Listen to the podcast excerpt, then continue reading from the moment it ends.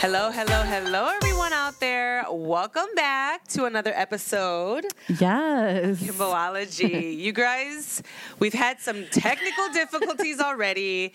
Becky's blaming me on the equipment. Bitch. She says I broke it. Shout out to producer Rick. Yes. Like, shout out to him. Like, thank God for Rick Dawg. The tech team is strong. The tech team is strong. But we're here, guys. We're here. We're queer. Get used to it. Welcome back to the show. As you guys can hear, Becky is back. Back in the building. Yes. We're excited. It's episode 85. Oh, yo. Good. 85, girl. Yeah. It's wild. Yeah. Wild. Let's do the honors. 85. Yes. And that is Nung Sang Sam Si Ha Hok Chip Bet Sip Ha. Bet Sip Ha. That is 85 in Thai. If you guys are tuning in for the first time, like, what the fuck did that bitch just say? I'm half Thai. I speak Thai on here. Do I know what I'm saying all the time? Absolutely not. But, you know, we're just going to fake it. But our food tastes good. Okay. You guys, I had to school Becky right now. Because, you know, like, before we start recording, Becky comes over. She spills her tea. We dish. Right? She tells me what, like, you know, trash-filled mess she's gotten into, for, like, you know, since the time that we've seen each other. And we cook. Sometimes I cook for her. Yeah. And she says I'm a good I cook good Asian food. I cook good Thai food. Yes. I crave, like, Kim's cooking. I really do. Yeah. Y'all heard it first. Mm-hmm. Joey, sorry. Joey's upset. He's up upset. And set. Joey's her, like, you know, illegitimate, like, love zaddy husband, whatever you want to call it. They buy cars together. So there's that. Yeah, no, but it's like, you know, something that, you know, if you guys, you know, well, there are cultures, right? Like, you know, Becky's Mexican, so I'm sure there's, you know, Mexican meals that you could just throw together, throw the fuck down. And that, that's what I was telling Kim, you know, anytime I've made Asian food, it usually, I don't feel it. You know what? I'm just like, what? I don't know what I'm doing. And these flavors are like, something's off. Something ain't right. But it's because I'm used to cooking with different ingredients. Exactly. You know, and I have a different flavor profile that's like the core of what I cook. Mm. And, you know, I'm from the Midwest, from Mexican American, like, and I feel like Asian food really didn't explode until like the 90s in the U.S. For you, girl. Yeah. I've been raised on this shit, so this is right. Part of me. Right, but. Yeah. No, I mean, I hear you, because the thing is, like, in different, you know, like, in Australia, like, there's a lot more Asian people there, because it's right, you know, that's where it's close to, is Asia, so to speak, and, the Thai food there is just like, or Asian food in general was so plentiful, but you can't find no Mexican food. Yeah. Like, at all. Yeah. And it's like the opposite here. I stopped by Chela's to get my birria tacos, which is quesabirria tacos. What is it called? The quesabirria tacos. Quesabirria, which is, what is that? Like, it's a taco that they use the meat from birria, which is kind of like a Mexican beef stew. Equivalent to, like, Italian beef here in Chicago. Okay. Like, I would put it with that, because they fill the taco with the meat with cheese, and then they fry it in, like, it's so good. in the broth and, like, the oju it's cooked in. And then they put fresh onions and cilantro, and the dip, and then you eat it by dipping it in that same oju. It's so fucking good, you guys. This shit is like, it's addicting. It's so good. So good. It's like equivalent. Like, now that you said that, it's like the equivalent of Italian beef, where you dip it. Exactly. It makes so much sense. Exactly. Yeah. So, yeah, you guys, this is going to be your meditate, masturbate, marinate. Yes. Hey, you know, we talking about food right now, so you're welcome, because we do love food. Yes. We love food. Mm-hmm. But, yeah, no, we were talking about, and she was saying, like, Kim, like, I want to come over and, like, watch you cook. Yeah. And, like, she wants to learn. And then I just, like, showed you, like, what type of sauces. Yes. And Kim, like, put me on. She put me on, y'all. Like, if you want those flavors, you gotta go to the authentic. Like, you can't find these dishes at, like, your Aldi. I mean, like, these spices and these sauces at your Aldi. You can find some of these at Tony's. Yeah. Like, if you are shopping. Well, there's a market in my neighborhood that's an Afro Caribbean market that also carries Asian items. Right. H Mart. You can find all that at H Mart. Yeah, H Mart is the shit. And then also Chinatown by me. Chinatown. Mm-hmm. There's a pocket up north by Argyle Street. Oh, yeah. By Broadway that you can buy all those. That's usually where we go. They also have the best Asian beauty supply stores up there in Argyle. Come on now. They really do. They do you go shopping really now? Really? Yeah. Well, for when I used to do services out of my house for a while. Oh, yes. That's where I would get supplies there. Okay, too. Cute. And I love going there. You can find so much stuff. Oh, I know you were there for hours. Oh, fucking yeah. Just rimming through those fucking, just buying everything inside. Every time I'd be in there, because they have the best nail supply selection in the city. I'm always like, I want to do nails so bad. Like I always dream about like going to nail tech school, but it's just like, I don't know. I would be in it more for the art and not for the service, you know, like you'd want to do like this. Like, I'd love to do like nail art and stuff. Yeah. But I love nails. Bitch, yeah. You need to go see my homegirl already. I am. You need to. Now that the dust is settling. Yeah. Shout out to Nail Beats. That's my nail girl. She's a shit. She does like cut like what this is a Kim's different nails have been on point, y'all. She's and a nail artist. They've been on point for like they'll be on point for like a month and a half too. You guys, I'll go get my nails done and they'll last like you said, a month and a half. And they look good. And they still look. This girl, you guys, talented, super talented. Mm-hmm. Yeah, and the thing is, like, she's even gotten me to. These are my natural nails. I know. Like she's gotten it to the point where I can like. It's amazing. Yeah, that's she's a really big talented. Deal because a lot of nail techs will be like, you know what? Because people don't listen, girl. Yeah, people don't listen, and people are not committed to like. The at-home care when it comes to maintaining their services at home. Yep. So it's hard to build a clientele off natural nails. You know, most people don't want to deal with it. They want all them lengths. And so eventually people get into acrylics and all that stuff because it's just easier, you know, and I get it. I started off doing that with her, you know, all the acrylics and like the hard, like I would do the hard press, whatever the fuck it was called. But she's so good that she actually like, if I told her, I was like, you know, I actually want to use, I would like to grow my own nails. And she's like, oh, bitch, really? Let's do it. Like, she's like, that's what I do. And I was like, let's go. And then we've just been doing it, and it's been sickening. Cute. And if you guys... Oh, and if you guys... want to follow my journey? You can follow my Instagram and Petty Peeve. Cue the horns for the Petty Peeve, guys. I have a Petty Peeve for y'all. If you guys follow me on Instagram, you guys will know the OG listener. The listeners know that I got my shit hacked. Sounding the alarm. Yo, you guys, shout out to Kimbiology, the Instagram. Y'all are the shit because y'all have been like, y'all were like, alert, Kim, your Instagram got hacked. You guys, I got hacked. I got my Instagram taken away. It was the ghetto, and you guys, we're gonna give you guys an update. So I'll go first, since I'm like diving into it. It's been a really hard few. Like, me and Becky haven't sat down in a while, but a lot has gone by. Yeah. Becky will get into her tea in a moment because, you know, she's got her own things going on. And so when it comes to me, that losing that account really was just like one of those like, are you fucking kidding me? Even for me when I got that message from you that it got hacked, I was like, oh, this is the cherry on top. Yeah, of did I not call you and tell you how miserable and like depressed I was? And then like two minutes later, she called me. She's like, Kim, what is going on? I was like, bitch, I got my shit hacked. I was like, you were like, what? Like, so basically, guys, what happened, right? And this is crazy because this is happening a lot lately, right? So if you are on the Instagram, you know, social media platforms, you know that these hackers are working overtime, right? And it's working. Yeah. So the way I got hacked, guys, the way I got was that one of like my ex students, who listens to who's a fan, whatever, and she also we conversate, so we go back and forth. So the way she was talking to me, it didn't seem off. You know what I mean? Like the way that this hacker, I'm telling you, these hackers are really good. So they stole her account. They stole her account, and so they were talking. Oh, to me. Shit! I didn't understand this. Yeah. Oh. Okay. So she was talking to me as if we were friends, like we normally were, and then she's like, "Girl, can you help me with something?" And I was like, "What?" She's like, "I'm trying to be an ambassador. Like I'm doing this program. Like, can you please like?" And the way she asked, and the way our repertoire, you know, how we are with each other, our rapport. Thank you. It didn't seem odd, and I was like, okay, I'll help you. And then so sure enough, I got a text I got a text. That's fucking wild. And then I was like, huh, how does she know my fucking number? It didn't dawn on me. You know what I mean? Of course. So she's like, did you get it? She's like, did you get it? And I was like, oh, okay. I was like, so I clicked it and it just took me right back to the Instagram account. Mm-hmm. And I was like, nothing happened. And I screenshot and I showed it to her.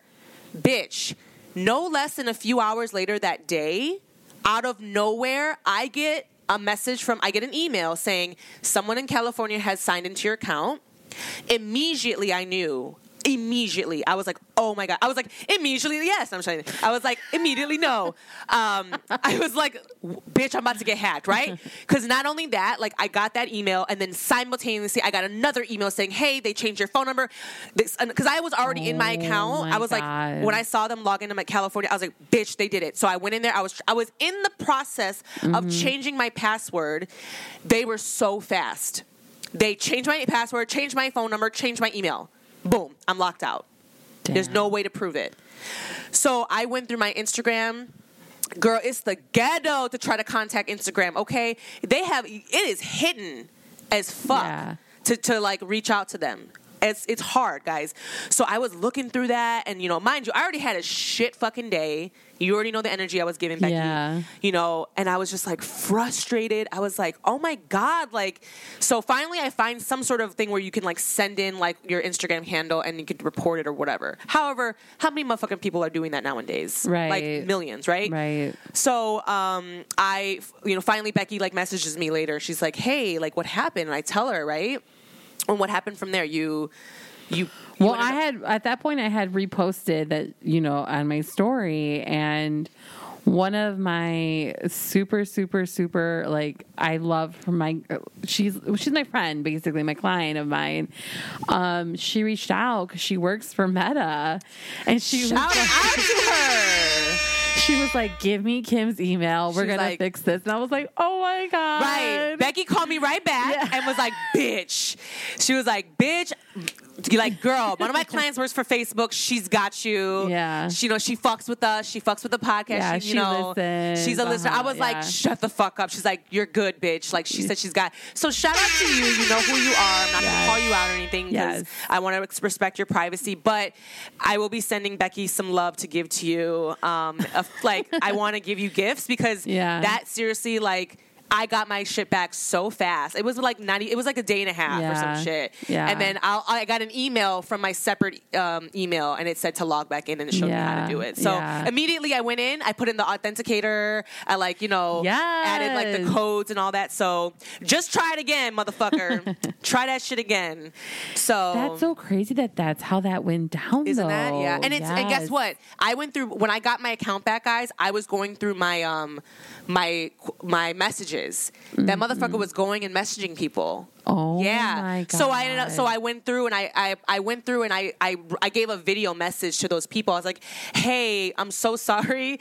You know, it's me now. I got my account back. I apologize. That was some hacker." Da da da da. Which was cute because they were like, "Oh, thanks." My thing is like, what are they gaining from this by doing this? Like, what's the ultimate like?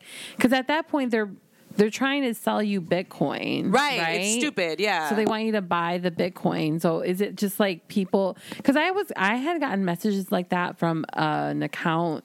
It was like a friend of a friend's like partner. Yeah. And like I knew it was fake because it was like, hey, I just got $10,000 from this. And I was like, okay, what? Like, their shit got hacked. Yeah. But, it's like what, like how, like it was what? So eventually, like they convinced someone to send them money for, I guess, quote unquote, Bitcoin. It's like, but at that point, it's like there's so many other ways you can make money, sweetheart. This just seems so tedious and hackers. Like what?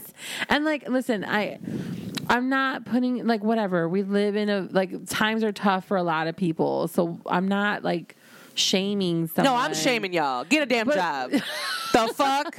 What is this? Yeah, it's crazy. Delijah from Black Girls Poll, you know, she actually got hacked too, but hers was a little different, right? Uh-huh. And she shared this on the show. I don't know if maybe she shared it on the show, but when she was on the show, she runs Black Girls Poll, which is a pretty big platform. She's got the blue check mark and everything.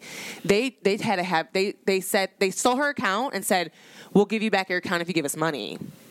Wow. They held her account as ransom. And so they're like, no, we're not going to give you back your shit. So then after that was like a criminal case, so... I don't know. I think that she went through Instagram and Facebook and like reported it. And I think it took a while, but eventually she did end up getting it back. However, yeah, it was... Yeah, they were like asking for money. They were like, we'll get your shit back if you... And then shout out to James LaRusso, a.k.a. Tommy Defendi. You know, he actually... My friend, you know, you guys know the iconic episode we did together. He hit me up and was like, bitch, did you know your fucking account got hacked? And I was like, yes, it's so annoying. Da, da, da. And he was like, yo, he's like, my friend actually got her shit hacked too. And this motherfucker was ballsy, girl. Stole her shit, had her shit for like a month, right? He hits her back up a month later talking about, here, you can have your account back. I'm done with it. What? Bitch. She done got a new account and everything. He talking about, here you go. You can have your shit back. I'm done with it. Bitch.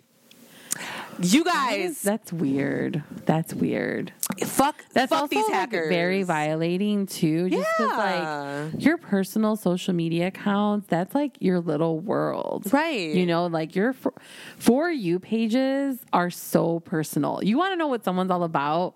Go to their Instagram For You page. Okay? Let's get into that. Right. And then it's not even get into, like, if you want to know someone's tea, go to their block list on their Instagram. Becky, girl, yours would be like pages long. It is. It is. Pages long. It's not just ex dummies. It's also like bitches I don't fuck with that I don't want them looking at my shit. You know what I mean? Like, you hear that, bitches? You can't see her shit. She's got you blocked. Right. So it's like, it's a very, that's violating. That's like someone living in your home, you know? Yeah. No, it felt very violating in the fact that, like, I'm just grateful that I had my other account. You know, you guys, I have Kimbo_ish on Instagram as well, which is my main account, right? Mm-hmm. And I have way more followers on that one too. So I was very grateful that they didn't take that one over because I just feel like they could have just, like, wreaked chaos and have chaos and negativity over there a lot more. But no, I agree. And it felt very violating. That's why. So guys, we've been going through a lot of grief. You know, I'm still in the process of, like, in between jobs right now. You know, I've been interviewing like crazy. It's been exhausting. Mm-hmm. I feel like just my emotions go from up to down. And then, of course, what we're talking about in our main episode, guys, we will get into Roe versus Wade later on. That's going to be the main thing to talk about. Don't worry. We're going to acknowledge it. You know we will. But we just want to give you guys an update with what's been going on with us. It's summertime. Mm-hmm. However, this summertime shy feels very, very sorrow to me. Like, I feel... it's just so, I don't know, it just feels so sad. Like, I don't feel happy. Like, it sucks to say that because I'm always a very optimistic person, but, you know, I am, like, it's affecting me, you know, and thank God for therapy. Thank God I have an hour every week to purge on my therapist, because at this point that's what I do to her, you know what I mean? And I pay her, and she listens, and she writes her notes, and she gives me reflections. She's like, bitch, do your affirmations. Like, it's everything to me, you know? And it's like, it's been really tough, you know, and I know that a lot of people out there are going through a hard time too, but I just wanted to let you guys know that, like, you know, that's real, you know, like, I'm going through a really difficult time right now. I want to focus on, like, everything and, like, the brand and Kimbiology and building on these things, but And then demons from the past keep being brought up, and it, you know, it triggers me and it makes me emotional, and, you know, so it's just, and then I'm just very confused about different career paths in my life with, like, I'm very lost when it comes to polls sometimes, you know what I mean? Like, I love it so much, but it's like, you know, there's still so much trauma there that I'm still dealing with, so it's just been really hard. It's really hard, and it's like, you know, trying to navigate around that, you know, dealing with, you know, it's a lot. It's a lot. But I know that, you know, Becky also has been, you know, here's your up. Go ahead and update us, too, because I'm, you know, we'll be here all day talking about me if not. But I want to, Becky, tell the people how you've been, because. I've been okay. I've been good, but I've been okay. Unfortunately, we lost my dear, dear family member that had been fighting breast cancer since 2018. So that's been a whole thing. You know, I think I've learned it thus far in my life that there's, like, different levels to grief, and there's different levels to mourning depending on the circumstances. And, like, this one was a slow burn. Like, it was a very, very slow burn. I mean, I remember the day that we found out she had, you know, breast cancer. I remember like it was yesterday. And to be in this reality now that she's no longer here, it's been a mixture of things. Like on one hand, it's very sad. It's the worst case scenario, you know, for everyone involved, but especially for her children. And on the other hand, you know, it's been very humbling, because like I feel like I've been giving myself the time to reflect and like be in my feelings and mourn her and cry for her and, you know, feel sad about her not being here anymore. And like within those like reflections, like I've really thought about like, wow, like life's just going to keep moving forward. Yeah. You know what I mean? Like this is to surrender like to the plan and to know like we're part of something bigger. Yeah. You know, it's very humbling. Mm-hmm. And you felt like you felt like she's also been giving you strength during this time. Yes. Right? And I think with that too is like realizing that and realizing like the stars that I see at night are the same stars like my grandmother looked at, that she looked at.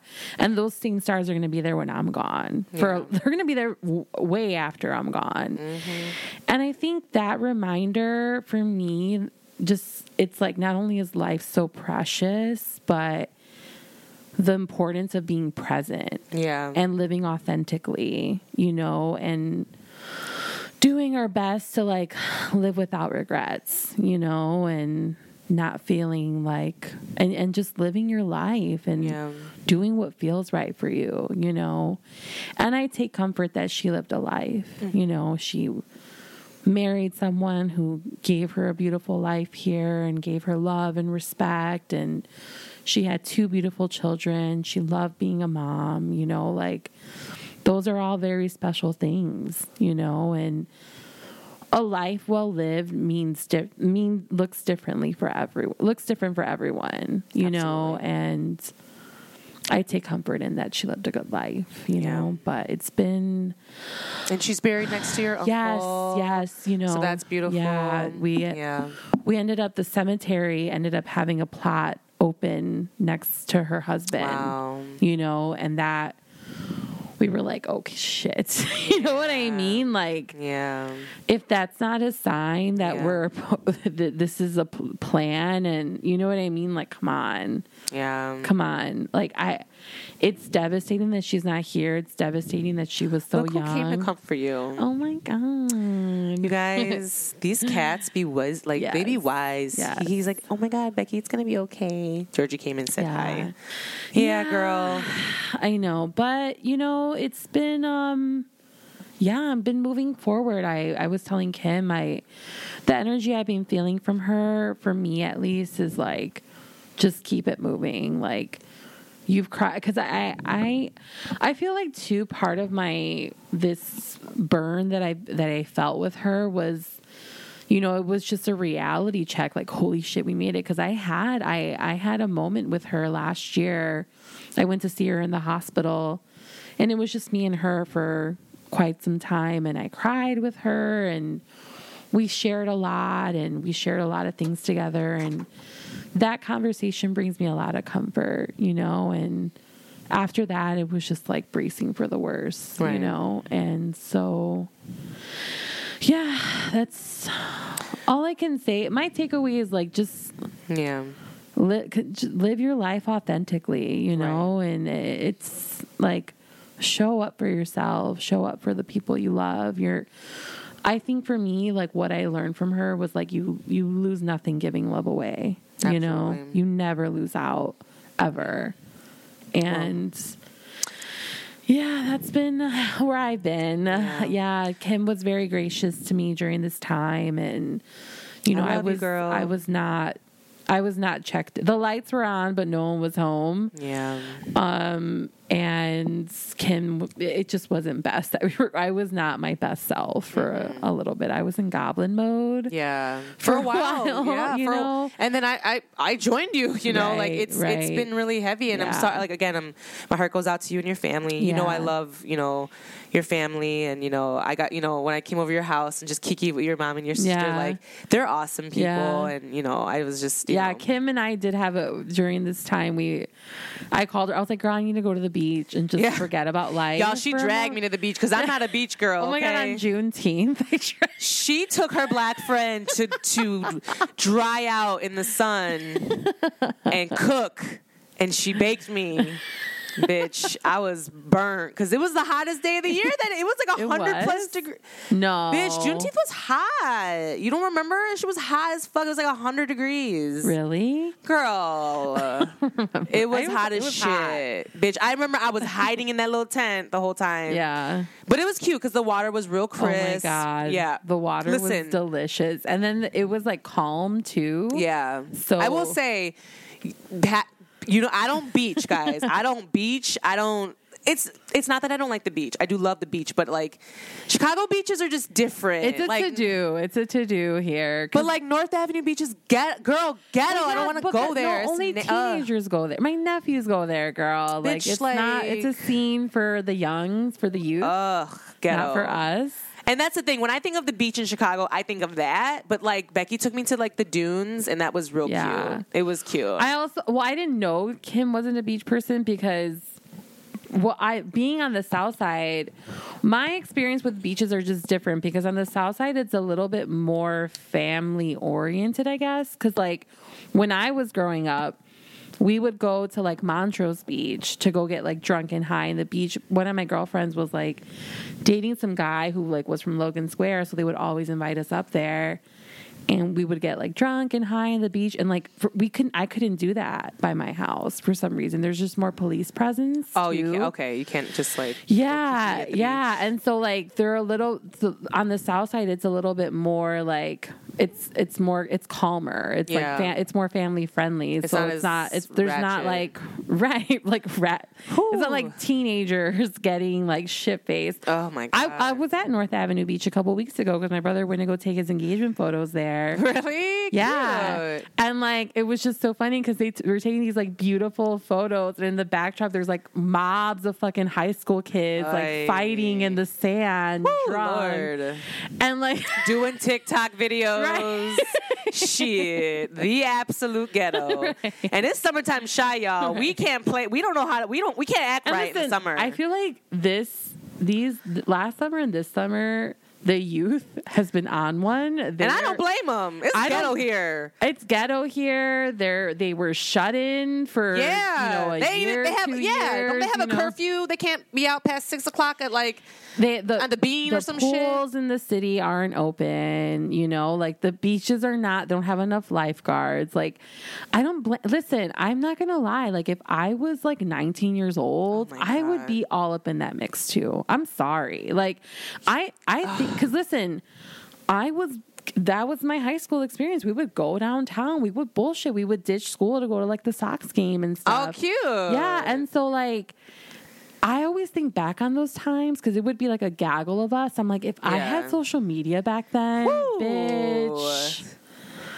Bitch, no, absolutely, immediately no. Like, the trouble I would have gone, no.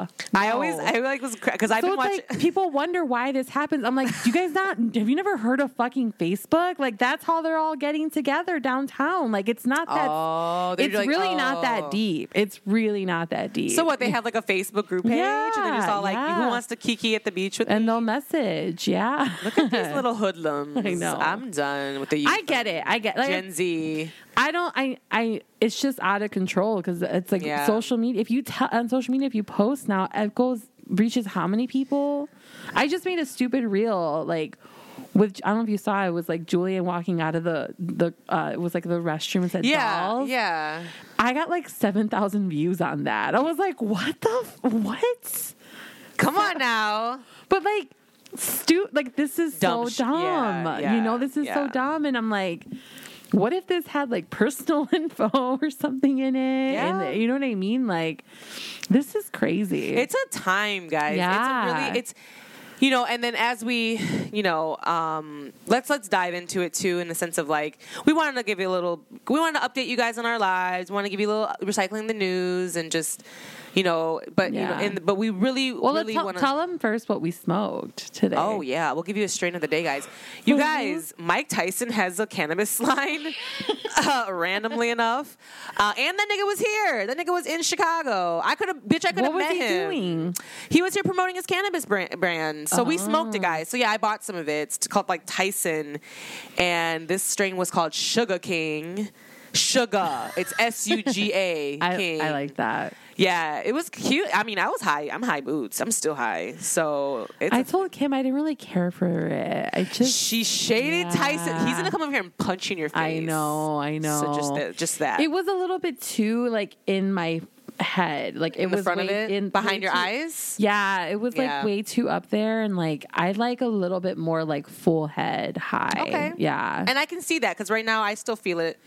Like behind my eye, they call it like they say behind your eyes a little bit when it's like right there. Yeah, yeah. It's like a head high, very heady. Right. Yeah, it's a hybrid. It was also like shredded. It was like pre-shredded. Well, I bought shake, guys, because it's when we're struggling. So I bought shake.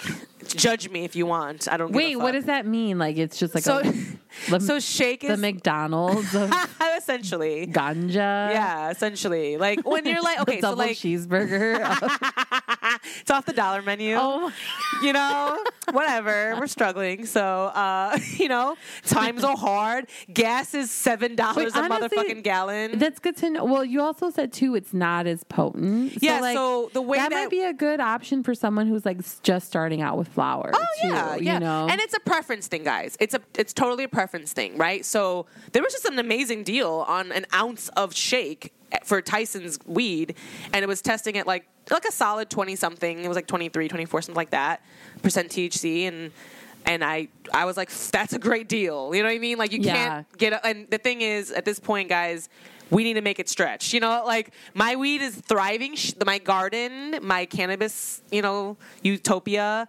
All my plants are thriving. They look beautiful. I'm obsessed with them. It does look really good. Yeah. I just took her to the greenhouse. Yeah. Should I post the video of you in the greenhouse? If you want. No, I have to wait. You have to approve it. Okay, yeah. Yeah, I'll have to watch it. Maybe she'll allow you guys to see it. I had a cute dress on, but I had got ketchup on it, so I put on this, like, just some biker shorts and a T-shirt. It's giving you behind the scenes, because this is how we're, like, dressed. Yeah. We didn't even talk about going live today. We were like, nah. Like, y'all ain't getting live with us right now. It's been hard, guys. We've been really struggling. So, yeah, but the plants look beautiful, but they're not going to be ready for a while. Yeah. So, I'll have plenty of weed, but just not for a while. So we just have to like make it stretch. But no, I saw that deal. It was so shake, guys. If you guys are like, what the fuck is shake? So shake is essentially it could be essentially trim. So when you're getting the cannabis, but the flower, when a person's trimming the weed and they're making it nice and pretty, right? The little buds, there's all that excess, right? Mm-hmm. That falls, which has THC on it, guys. It's gonna, but it'll be part of the leaves. It'll be like sugar leaves, maybe even the stem. You know, maybe you'll find a seed in there or whatever. So essentially, yes, you know, the dollar store menu or the, you know, what'd you say, the McDonald's or whatever, the double cheeseburger of ganja, but it just depends because if you have a good you know, cultivator that you fuck with, their shake is fire, you know, and it's already ground up for you. Yeah. So it cuts. I mean, so if you are a lazy smoker, you don't have to take the flour and grind it up. It's already ground up for you, so you could just take it, literally put it in your one hitter and smoke it right away.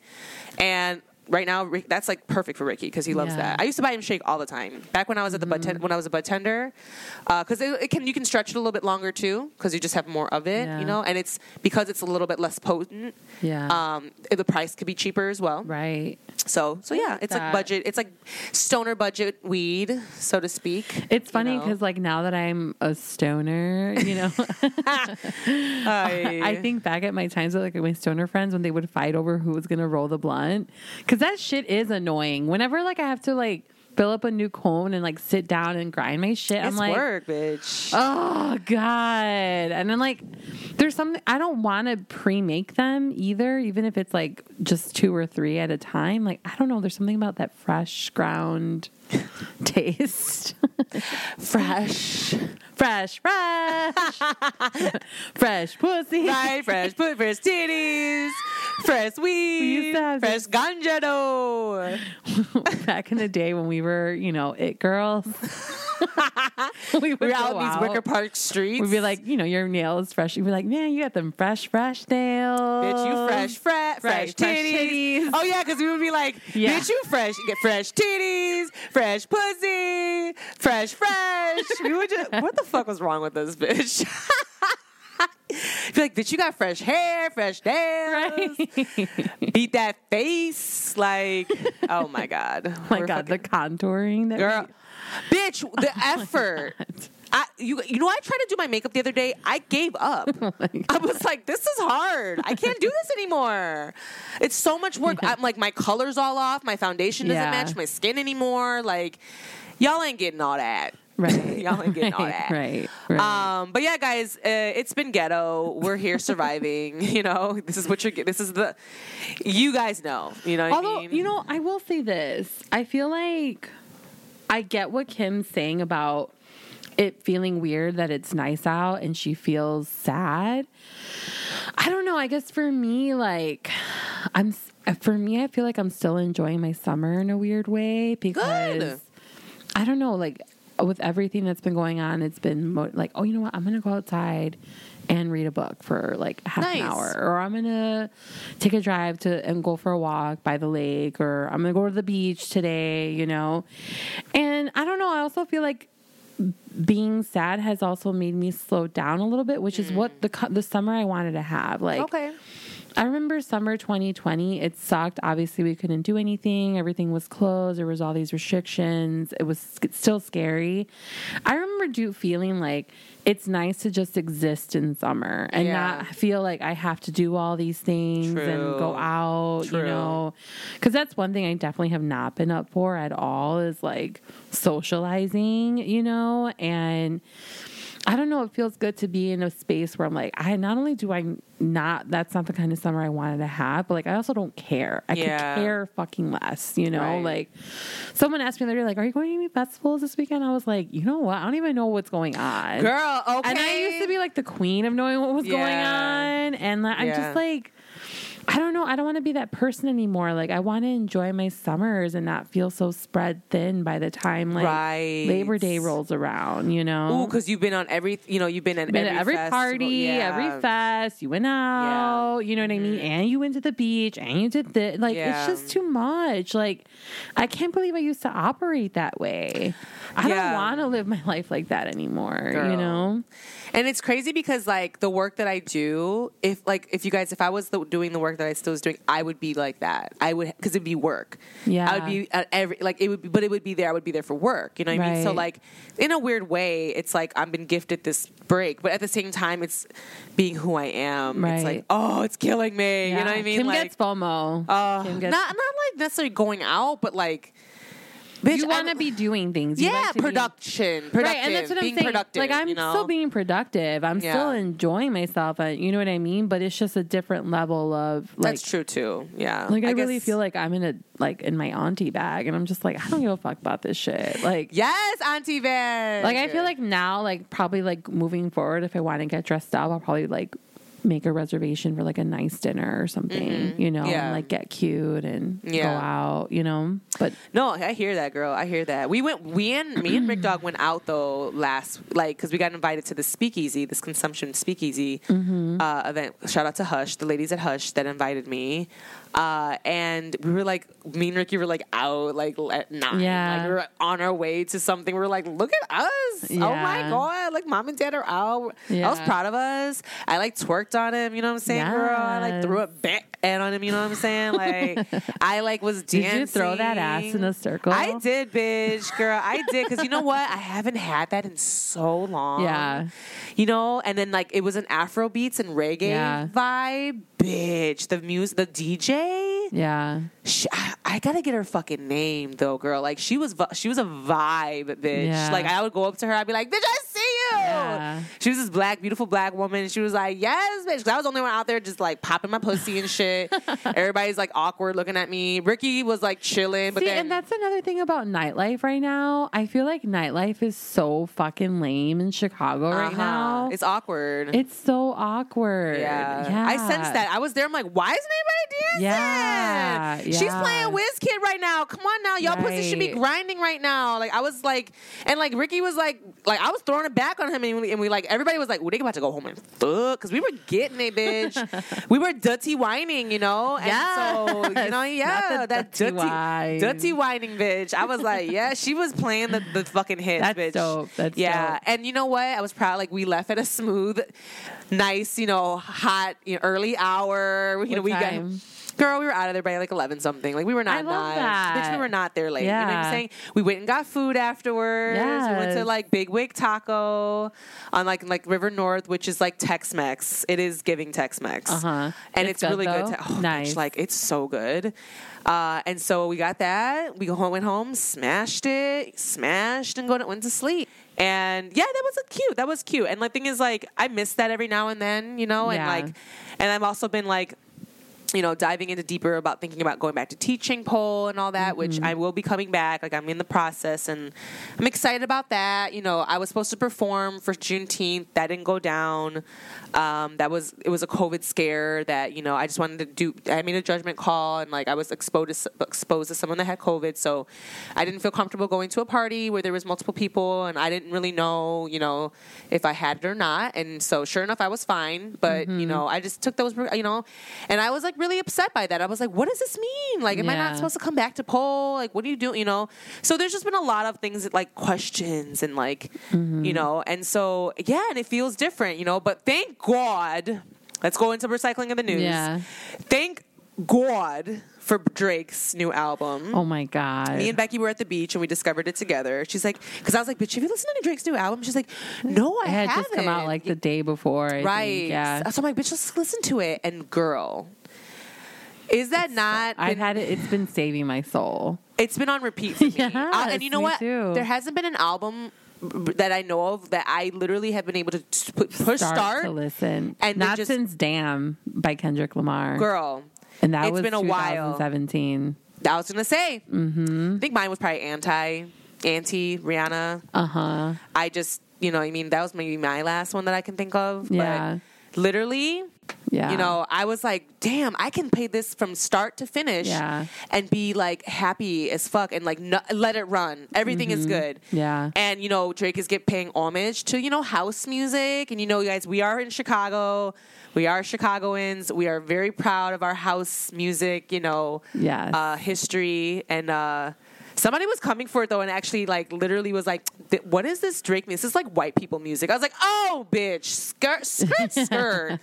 I'm like, dance. They're like, this is, like, dance music. I'm like, take several seats. Right. Because house music came from us, bitch. Right. And it's classic, and it's like, sit the fuck down. Like, sit the fuck down. So... Yeah, it's been giving you life, huh? Yeah, it really has been. Yeah. But it's funny because my sister grew up in that like house music era, like going to the clubs and all the dance teams and so she's an old school house head, you know, but she does appreciate like new stuff. But did she like it? She did like it. Yes, I played it for her. Yeah. Oh, she was like, big. All right, I get See, that's huge. And my mom likes it too. Really? Mm-hmm. Come on now. Yeah, it's so good. It's auntie approved. It's so good. He's like in my head with this album. Like it's crazy. It's so crazy. The guitars of Overdrive. And it's Overdrive. Like, it's cancer season. It's cancer season, guys. I have been crying so much. Fucking emotional cancers, you know? And it's like, yeah, it's what we needed, though. Yeah. And then Beyonce blessed us, too. And then today she came out. You know what? Okay, I do have... Talk your shit. Get us blocked, bitch. The hook in that song is so bad. I'm Which one? In Break My Soul. What is a hook? What do you mean? It's like... What, there's a hook in it? What, well, not like the hook. Okay, no, it's not, the bridge. Like the middle of the song... I need receipts. Where she like go like, you know what I'm talking. Let me see. I'm gonna play it, bitch, because I don't know what you're talking about. You know what I'm talking about. Are you talking about Big Frida's part? No. Hey. Okay.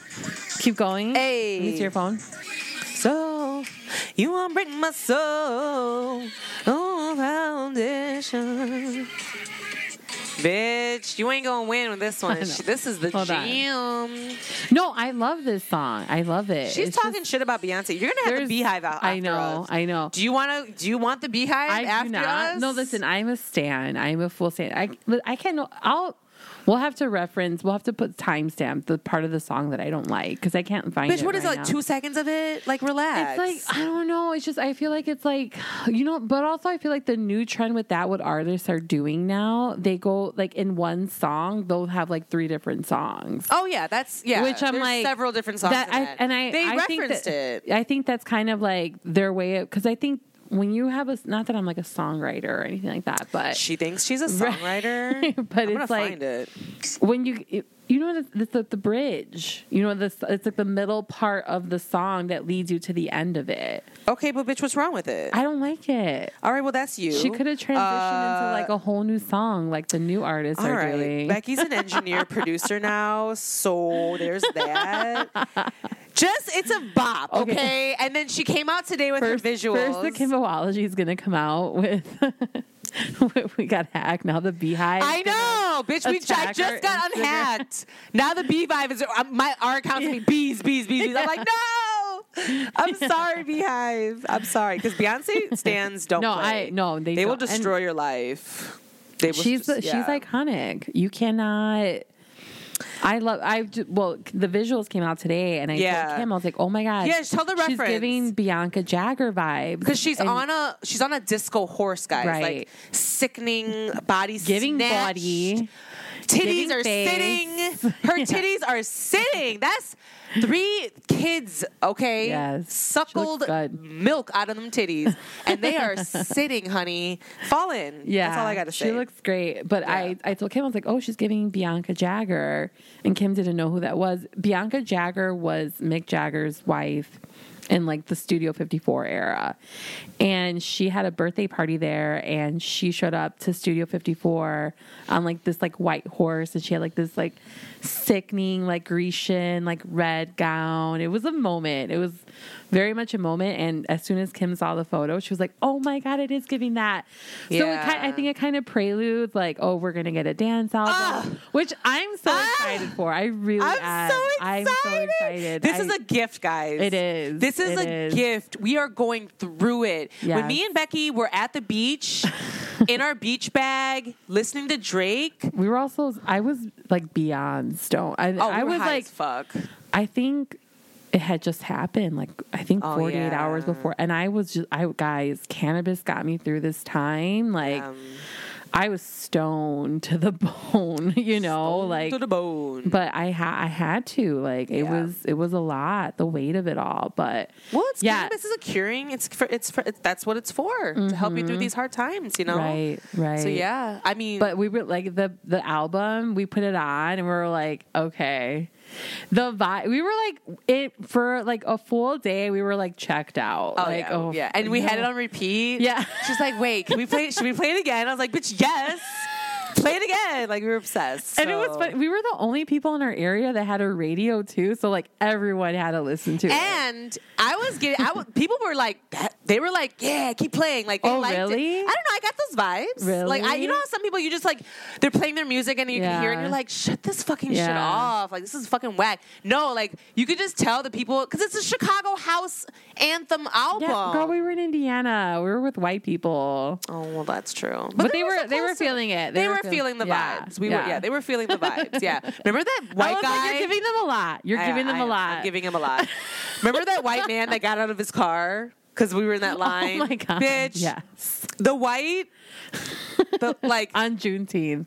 On Juneteenth, this white man was in a line trying to get to the dunes, and he got out his car, walked all the way to the front, and then she's a troll. She rolled her window down. She's like, "What'd you find out?" So we get to the dunes, and there was this huge line to get in to pay because it's a national park, and I told Kim, I was like, this is unusual, but it's also a holiday. Uh-huh. And I was like, and if they're accepting credit cards, they have that one machine, and it's we're going to be here for 20, 25 minutes. Right. Which anyone can see that, right? Anyone who was sitting there. This man, he was right behind us. He got out of his car to walk to the front. I was like, Kim, what is he...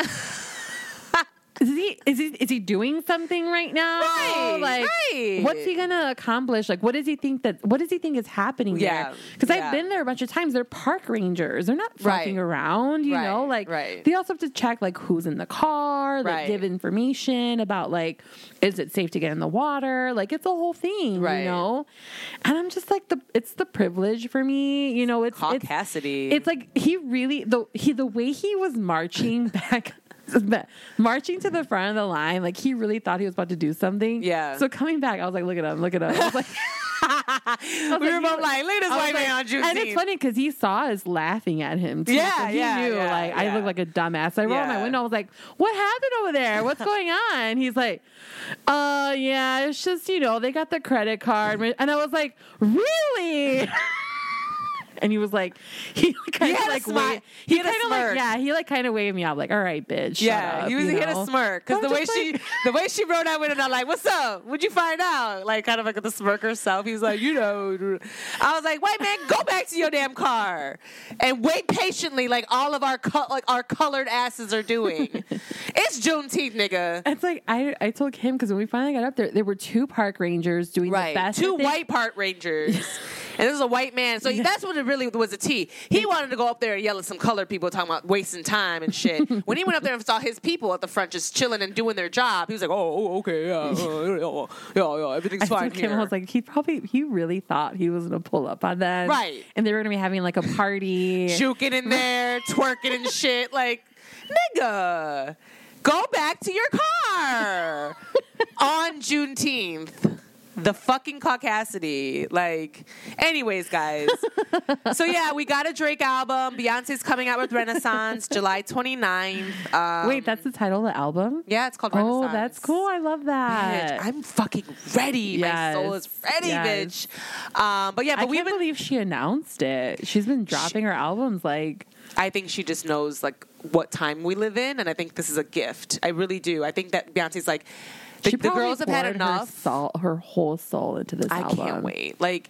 I can't wait. She's been transforming as an artist ever since she dropped her dad as her manager. And it's been so dope to see, the really evolution, you know? Yeah, yeah. Because I feel old Beyonce would have never experimented with her sound like this. No, you know? But she was guided under, of course. She had structure. She didn't have that freedom, right? So, yeah, how great is it now? And it's so cute because her mom, Tina's, was playing her song and she was dancing. I love Tina. She her Instagram is so cute. She was like, "You won't break my soul." And she was doing her auntie dance. I was like, I know that's right. I love how Beyonce doesn't follow her though.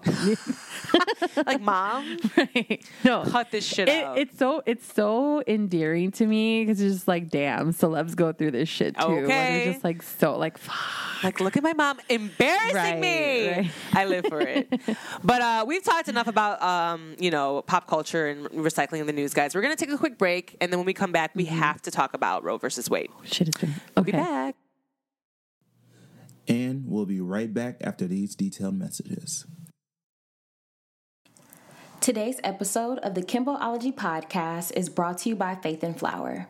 Faith & Flower's spiritual bath teas will align your chakras from your root to your crown. Whether you're medicating, masturbating, or meditating, you can use Faith & Flower to elevate your bath and self-care rituals. Kimbiology listeners receive 15% off their first purchase at shopfaithandflower.com. Use code KIMBO at checkout. And we are back, everyone. All right, guys. Well, it's time for meditate, masturbate, and or medicate.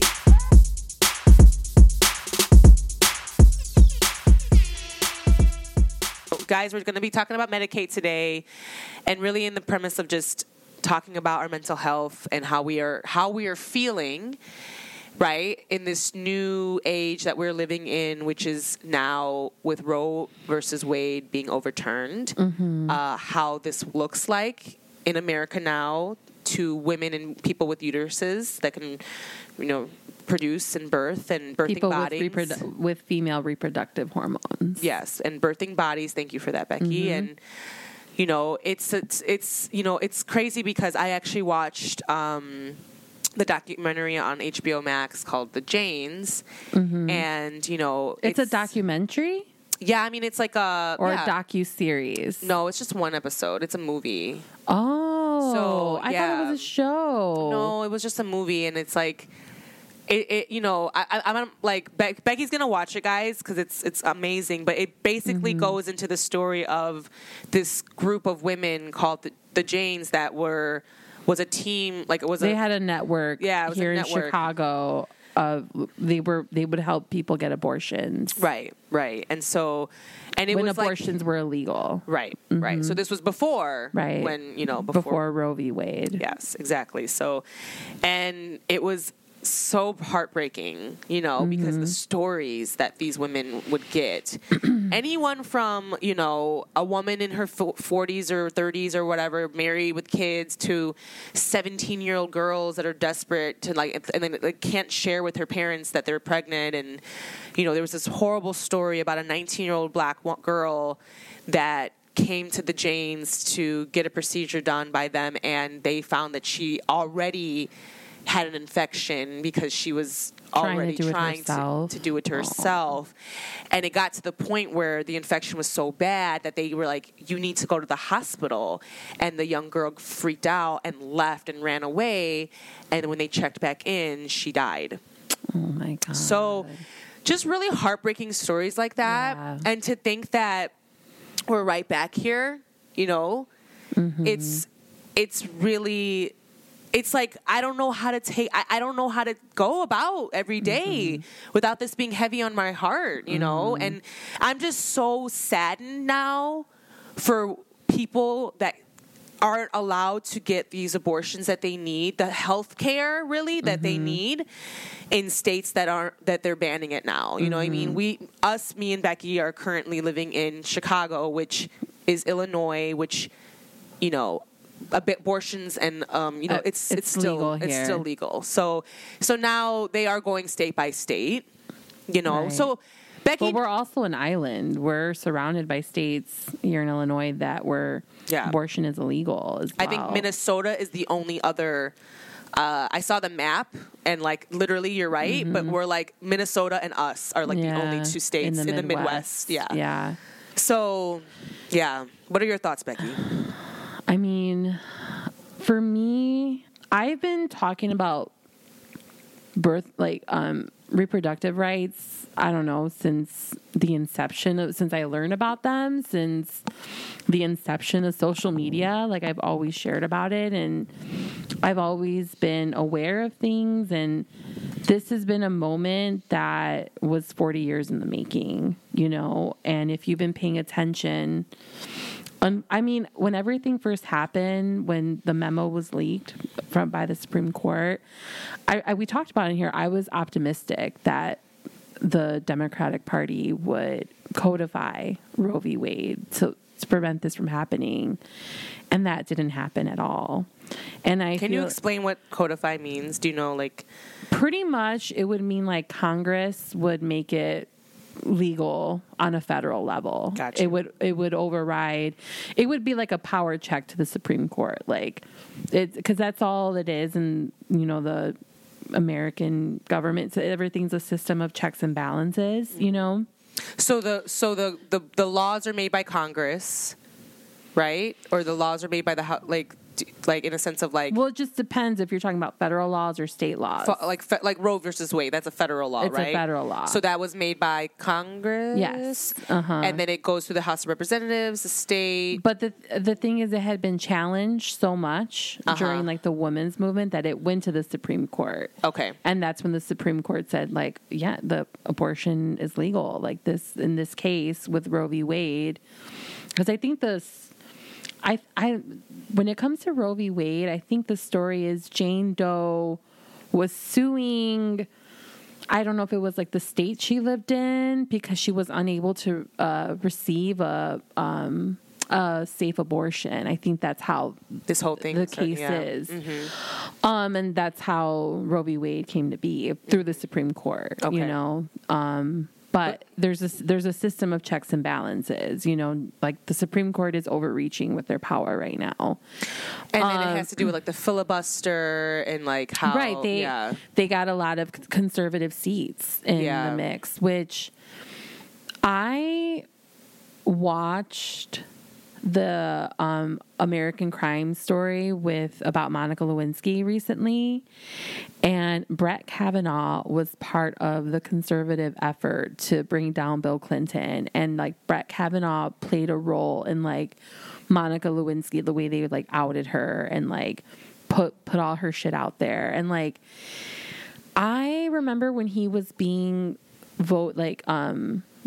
they were trying to vote him into the Supreme Court. Like, it, you know, remember was like, there was that woman that came out that had a legitimate story, how she had been sexually assaulted by Brett Kavanaugh. And like, for some reason, I didn't have a pulse on that situation. I couldn't connect with it.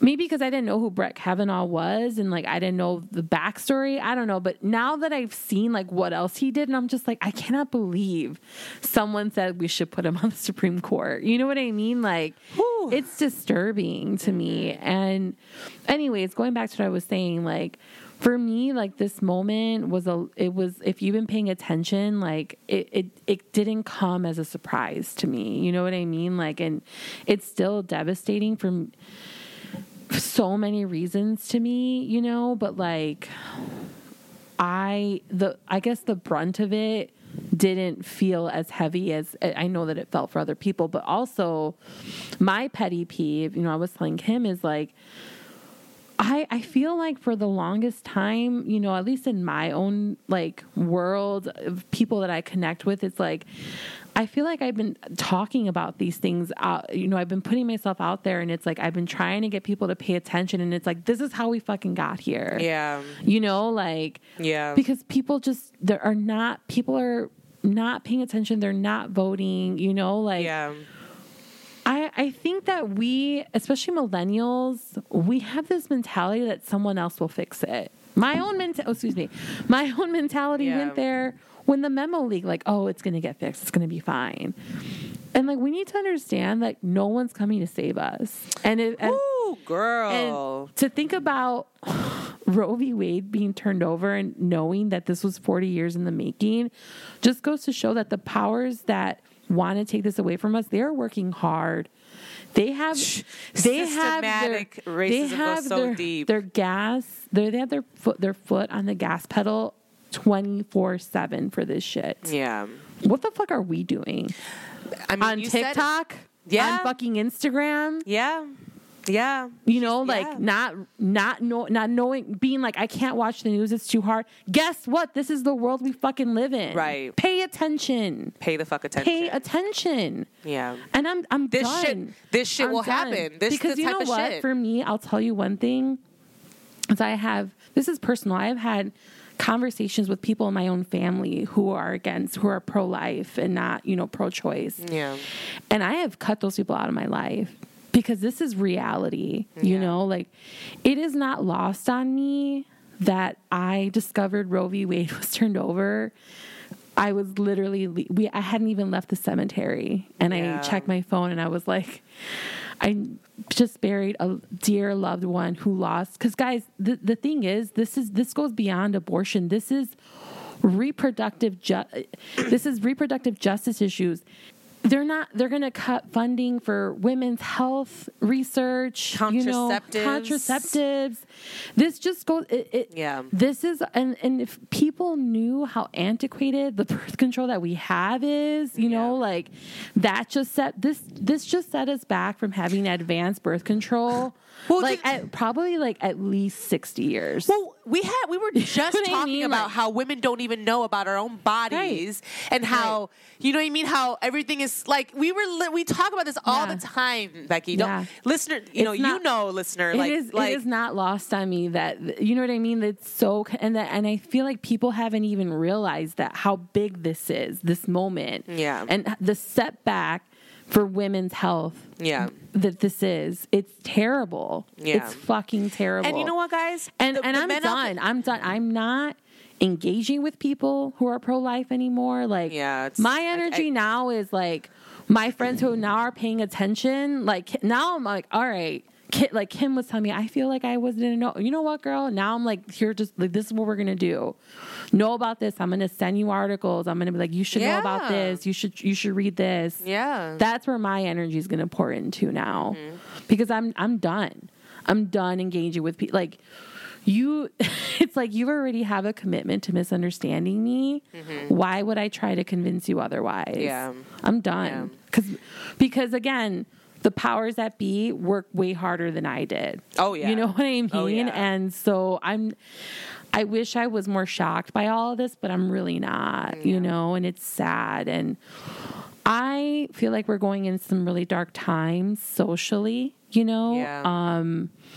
And I think with that is like moving forward is just like pay attention, like know what's going on, and vote in your local primaries.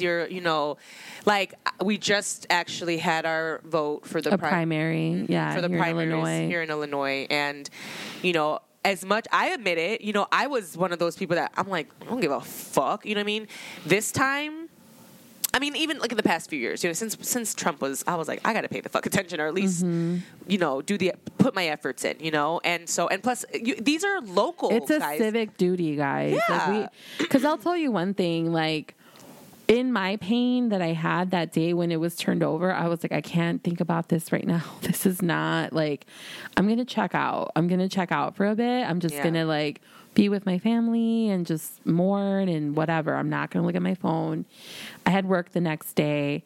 And one of my clients that came in, really sweet girl. I just met her a couple months ago, and bright, young, fresh out of college, has a boyfriend she's in love with. He seems like he's a great guy, like traveling, working, you know. And she came in to get her eyebrows done, and, you know, she was kind of sad. And, like, I was like, oh, you know, how are you? Like, how are you feeling? You know, and she's like, you know, it's just been such a heavy week. And I was like, I know, you know, and like, and for me, I was speaking for me, right? Like, because it had been a heavy week. And obviously she didn't know what was going on, but and it hadn't clicked. It was so early in the morning too, and I was like, well, what about with you? Is it like work, you know? And she's like, no, well, it's Roe v. Wade. And I totally forgot she's from Wisconsin. And she was like, yeah. And I was like, oh my God, wait, girl. I was like, you're from Wisconsin, right? And she's like, yeah, like my sister still lives there, you know, and like they're only like a year apart, she said. And she's like, she has a boyfriend too. And she's like, we just want to live our lives, you know, like I don't want to have to, you know, like this is my choice. And like, you know, I want to be young and I don't want to start a family. And my sister's moving to DC now. And I was just like, oh, it was so sobering, you know what I mean? Of like, this is a reality for people, you know what I mean? And like, I was like, okay, let me come back to earth. Let me get out of my own sorrow. And like, I don't know, you know, it's a very somber thing to be like, to be that young and to have your whole life ahead of you. And, you know, to be like, damn, like if I ever want to move back home to Wisconsin, you know, I really have to think about family planning and like what I'm going to do and what my plan is. And they're not from Milwaukee. They're from like up north, Wisconsin. You know what I mean? It's not like, oh, I'm just going to pop over to Chicago and like get an abortion and it'll be fine. It's like, no, this is going to take planning, you know? Well, that's just Wisconsin. Think of all the other states. Right, I mean, like literally every other state around us is, you know, making abortions illegal in that sense. Mm-hmm. And it's like, that's so fucking scary. And right. the thing is, like, okay, and this is where I wanted to talk to you this about you, because I want to know your opinion on this too, because I see both sides too now, and I'm like, I'm trying to think of, like, systematic racism, right? And what the plan over, like, the whole, mm-hmm. why are they so fucking tight over what we do with our bodies, right? What it's is control. The right? It's control. It's control. But, like, I went through, like, a TikTok, you know, hole or whatever, like I always do. And there's this thing called, I sent it to you. I don't know. I mean, this TikTok shit is like... Well, you know the next girl. Hold on. White people are really frightened. If you don't understand the destruction of Planned Parenthood offices, and you don't understand the wall that we're going to build on the southern border of the United States, you haven't read the book The Birth Dearth by Ben Wattenberg. Ben Wattenberg was a brilliant Jewish man who was a member of the American Enterprise Institute, and he wrote a book, the first paragraph of which says, the main problem confronting the United States today is there aren't enough white babies being born in this country.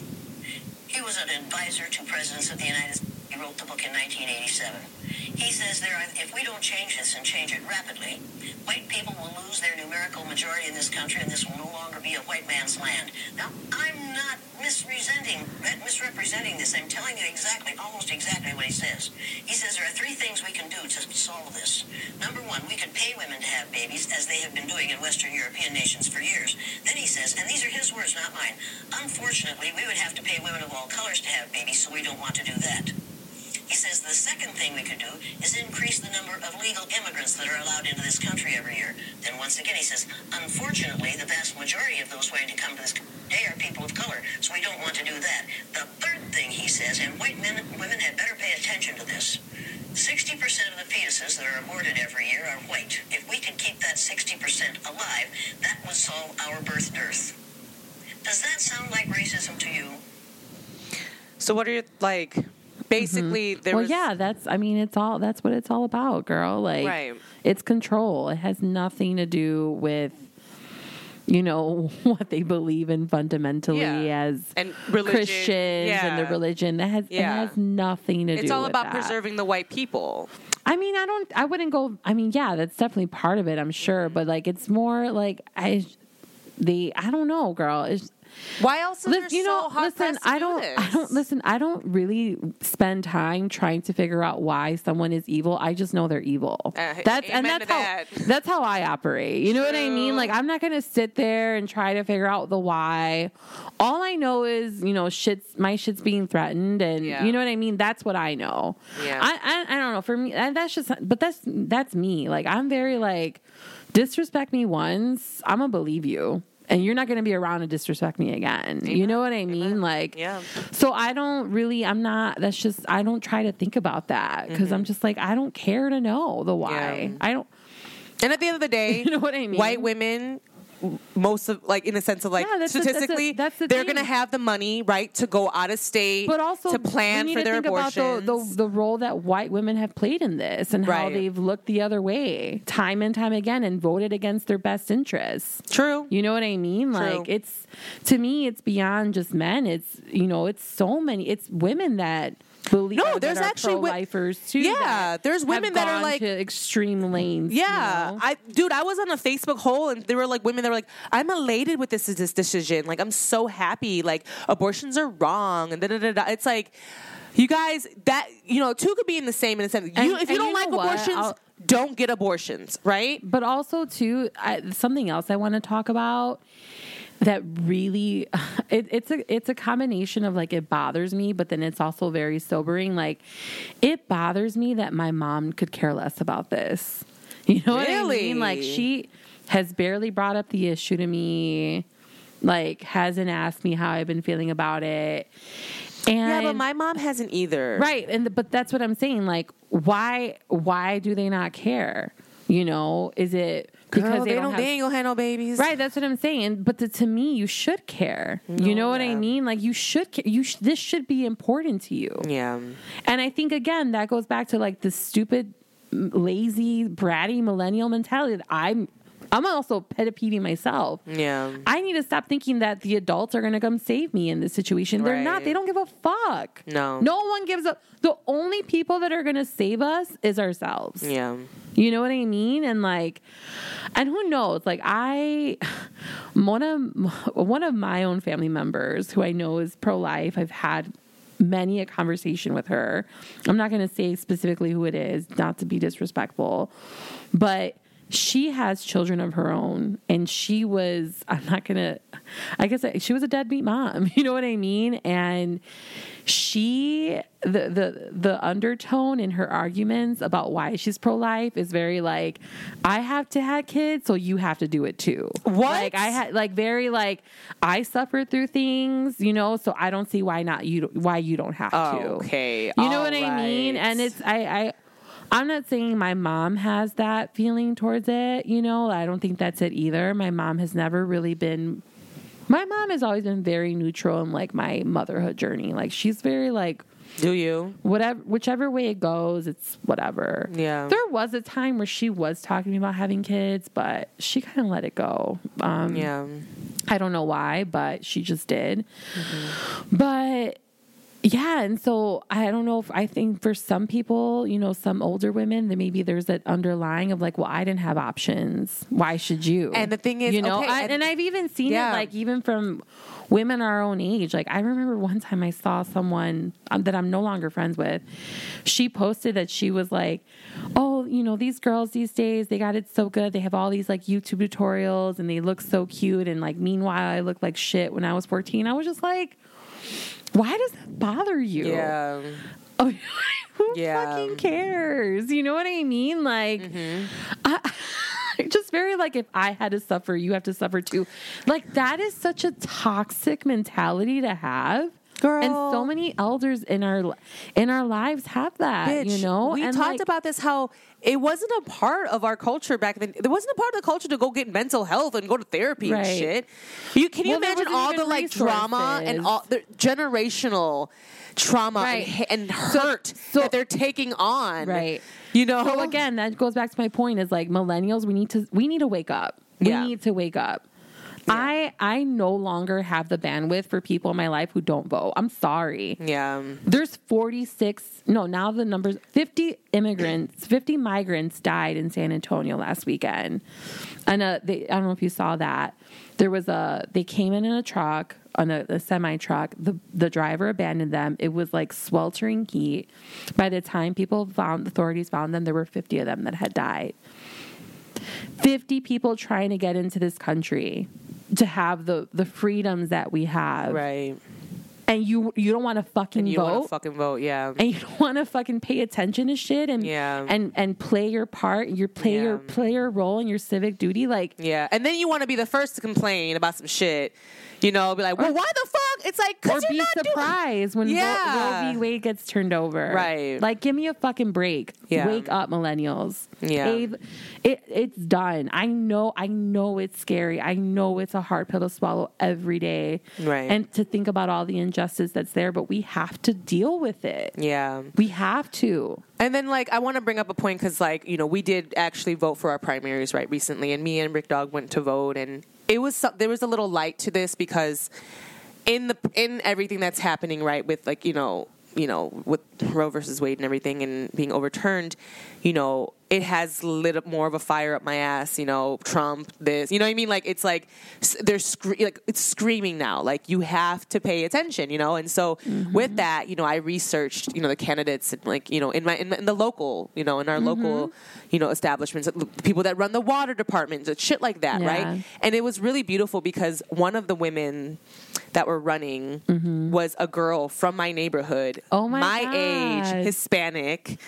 And she was going over against this old white lady, you know. I'm not throwing names and all that because, like I said, I don't want to get into that. But I was just, like, touched. I was like, come on now. I'm like, young blood, politician, Latina. She was like, she came from a social worker background, went to UIC, you know, like, just like, yes, you know what I mean? A bitch out here doing it, you know, fighting for us. And, like, and she was my age, you know what I mean? Yeah. I love to see it. And then Ricky too, because, you know, he's in Chicago, so it's different because I'm in a different suburb. So, you know, he saw two of the people. He said, I knew two people on the ballot. That's cool. His cousin is in the ballot. Oh, wow. And someone else he knew. Oh, yeah. Wow. So two Latinos, you know, two Latinas. Yes. You know, so with that being said, guys, you know, there is light there. No, for sure. Listen. You know?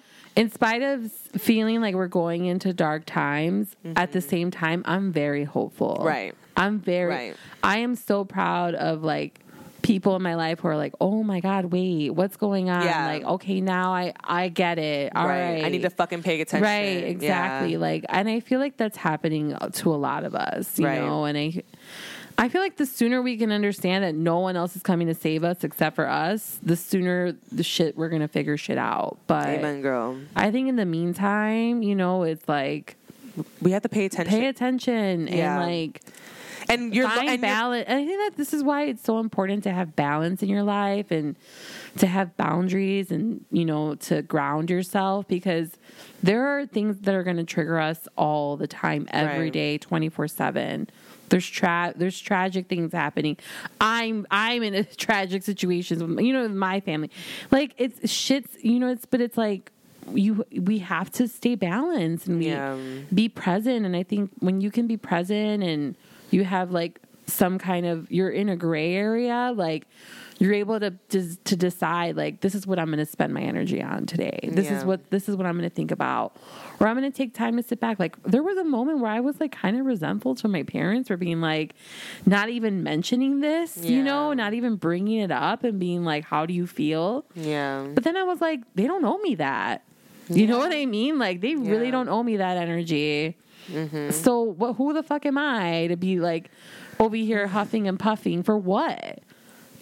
I need to wake up and grow up. We need to do our part, right? Exactly. We got to make some moves. You know, if we don't like it, guys, we got to pay attention. We got to pay attention to your local elections. You know, like, honestly, guys, like, I was the first one to be like, I don't give a fuck. I hate politics. You know, but I also think it's as simple as having conversations with people. You know what I mean? And like, I know that for me, like, I don't know, maybe I've never gotten through to the people in my life because my delivery is like, I'm just going to read you for filth off the bat. Like, I'm going to make you feel real sorry for yourself. And I know it's not the best, but it's like, for me, I just get so passionate and emotional about these things because this is real fucking life. Like, when that girl was in my chair on Saturday and I could feel how sad she felt, I was just like devastated for her, you know, like, because she has friends back home. Yeah. This is real for her. Yeah. You know, like, well, that's why it's important, guys. Because also, like, how does that change the trajectory of her life? Like, if because I think her boyfriend's from her town too in Wisconsin.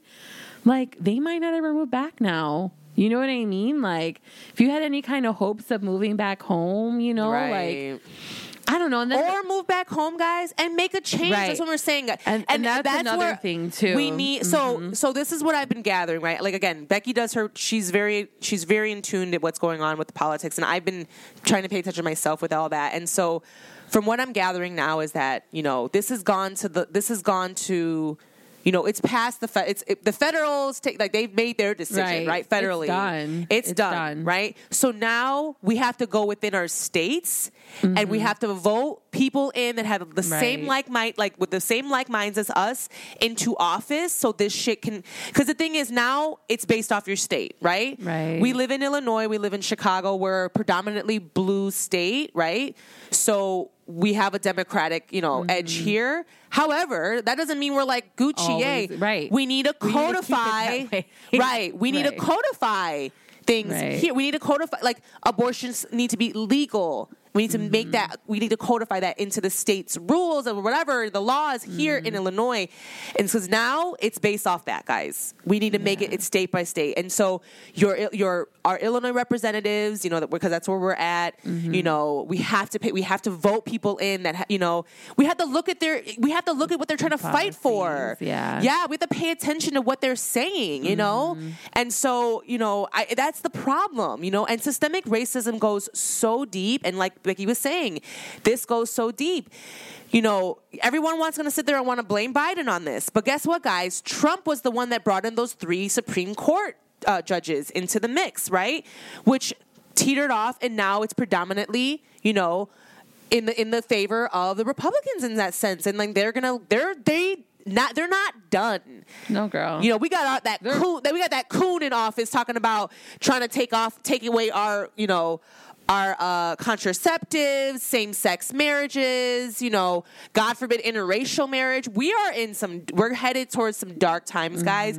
We have to pay attention. Mm-hmm. And I think that's what's so somber about all this is that, you know, we can't feel beat by this, guys. No. This needs to be the light under energy, our ass. Right, we need to put that fire. This is the fire under our ass that is going to encourage us to actually get involved, pay attention, and not only vote people in, but pay attention to what they're doing and seeing if they've actually made us proud, right? Mm-hmm. Be like, all right, bitch, I voted you in. What'd you do? Right. You know? Oh, did you do it? Okay, no. Right. You're not going to be voted in again. Right. You know what I'm saying? Accountability. So, right? I think so many of us, myself included, I always check out after an election. Like, okay. I do too. That's been my... I need to. And I need to stop with that too. And I think we can have people in our lives be accountable, accountability partners. Mm-hmm. Like, I'm just very grateful that I have people like Becky, like friends that I could be like, bitch. It's almost, you know, for me, like, I think about... Like, my dad is the one who made me like this because he's always been like, you have to have a pulse on things. You have to know what's going on. And, like, he was always very like, do you know what this is? Do you know what's happening with this? And I feel like I'm done. Like I said, I'm done talking to people who, like, I'm not engaging with them. What I am, my focus going forward is like, let me engage my friends. Like, do you know about this? Yeah. Did you know about? Do you know who this person is? Like, you should know who this person is. Like, I need to, and maybe that's the work I need to do. Like, maybe I'm not meant to. Becky, like, just run for, you know, Congress or some shit. No, bitch. Fuck that. Don't you guys want Becky to be a politician? I told him, I was like, listen, you couldn't pay me. You have to. The way you have to, at least in the state of Illinois, the way you have to sell your soul to the devil. You do. Yeah. Fuck that. Our politicians are dirty in Illinois. They're nasty, y'all. In Illinois. Nasty, bitch. We had Mayor Daley. You know what I'm saying? Dan Ryan. Blagojevich, bitch. Oh, we've had some demons in these fucking seats, bitch. And Lightfoot ain't doing the best either. So it's like, what we got now? You know what I'm saying, y'all? And so that's what I'm just saying. We're going to get off our soapbox, guys. We wanted to talk. We wanted to have this episode be about just talking about this conversation, having a conversation about this. It's very much a topic of the news at the moment currently because this is such a huge thing that happened in the media. You know, I encourage you all, please, to go watch on HBO Max, The Janes, okay? Please inform yourself. Please watch that. It is super sad. It is something, though, that's important to see because guess what? At the end of that fucking thing, at the end of that documentary or whatever, they were like, oh, it was passed the law in 1973. Yeah. You know, Roe versus Wade was passed as a law, and the weight that lifted off these women's faces, right? They were like, "Oh my God, thank God," you know. And then now we're right back here. It is so fucked up, you know. So I implore you guys to just please pay attention.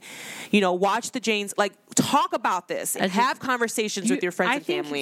I think everyone should learn about the women's movement from the 60s. You know, for me, when I learned about that movement, you know, it also made me feel like, oh my God, there's so much. We're still in the same. We're not that far. And at least this is how I felt when I learned it. And this was a couple of years ago, and I was like, we're not that far from where they left off. Yeah. You know what I mean? Like, it's really kind of sad.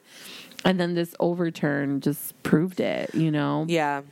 Yeah. So we don't want to, you know, it's been a long episode, guys. I would say if you're down and out about this, it's valid. You know, no one's saying go through the emotions. Go through the emotions of it for sure. One thing that made me feel better was donating to an abortion fund. I did as well. Yeah. I did as well. I ain't got no money right now, y'all, but I donated, so you can do it too. Even if it's like $5. Girl, that's, you know what I'm saying? Or giving... donating to Planned Parenthood, obviously. I always donate to Planned Parenthood. Always. Yeah. I love Planned Parenthood. Yeah. It's important, guys. Right. It's and important. Support your Planned Parenthood. I would say next time you need to get tested, go to Planned Parenthood. And you know, I do. Yeah. I don't even go to a regular. I love Planned Parenthood. Yeah, it's great. Oh my God, I feel so safe. They're so gentle there. Like, oh my God, like it just runs so smoothly, you know? Yes. Like I only go there for my womanly needs, you know? But anyways, guys, we definitely wanted to talk about this, engage with you guys. If you guys have any, you know, comments, you guys can reach out to us on, you know, Instagram, because I got my fucking IG back. Fuck you hackers.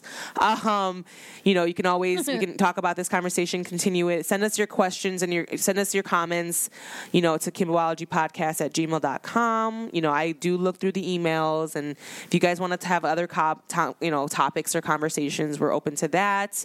You know, definitely, you know, and then again, I'm very, like, shout out to you guys. I know during the process when we didn't have the Instagram account, you guys did reach out, and I saw y'all. Yeah, I saw y'all, and it was cute. You guys were sweet for sure. Yeah, it was really cute. So shout out to you guys, the listeners. Someone said me, they're like, I knew it wasn't Kim. Oh my God. And then when we got it back, they were like, I'm so glad you guys. I was like, I don't even know you, but thanks. Right. Yeah. So, because that's the thing, like, we're in your ear, we're talking to you, listener, you know, and we want to know that we appreciate you very much, and we want to be involved with you guys, and, you know, just don't feel free to slide in our DMs. Let's have conversations. You know, here in the Chicagoland area, you know, when I'm out of my funk and I can get my brain back to thinking, you know, I'm gonna start to engage more with you guys. I'm gonna have in-person events and things so we can interact with each other in person.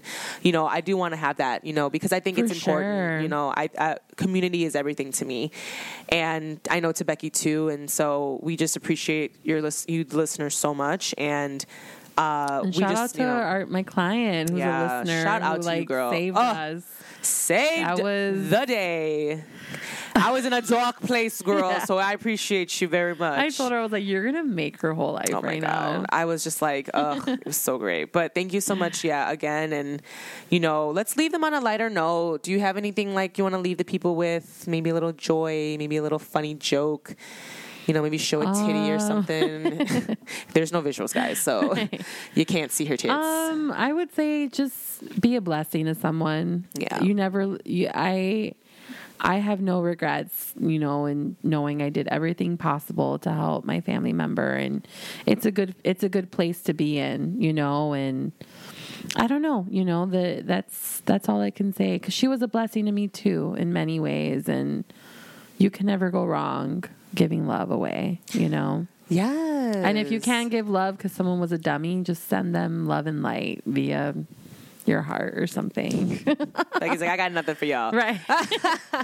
No. Yeah. And I'm going to leave you guys with, you know, get the dirt out of your belly button, because I know it's in there. All right, y'all. We love you guys for real. We'll see you guys next week. Bye. Bye.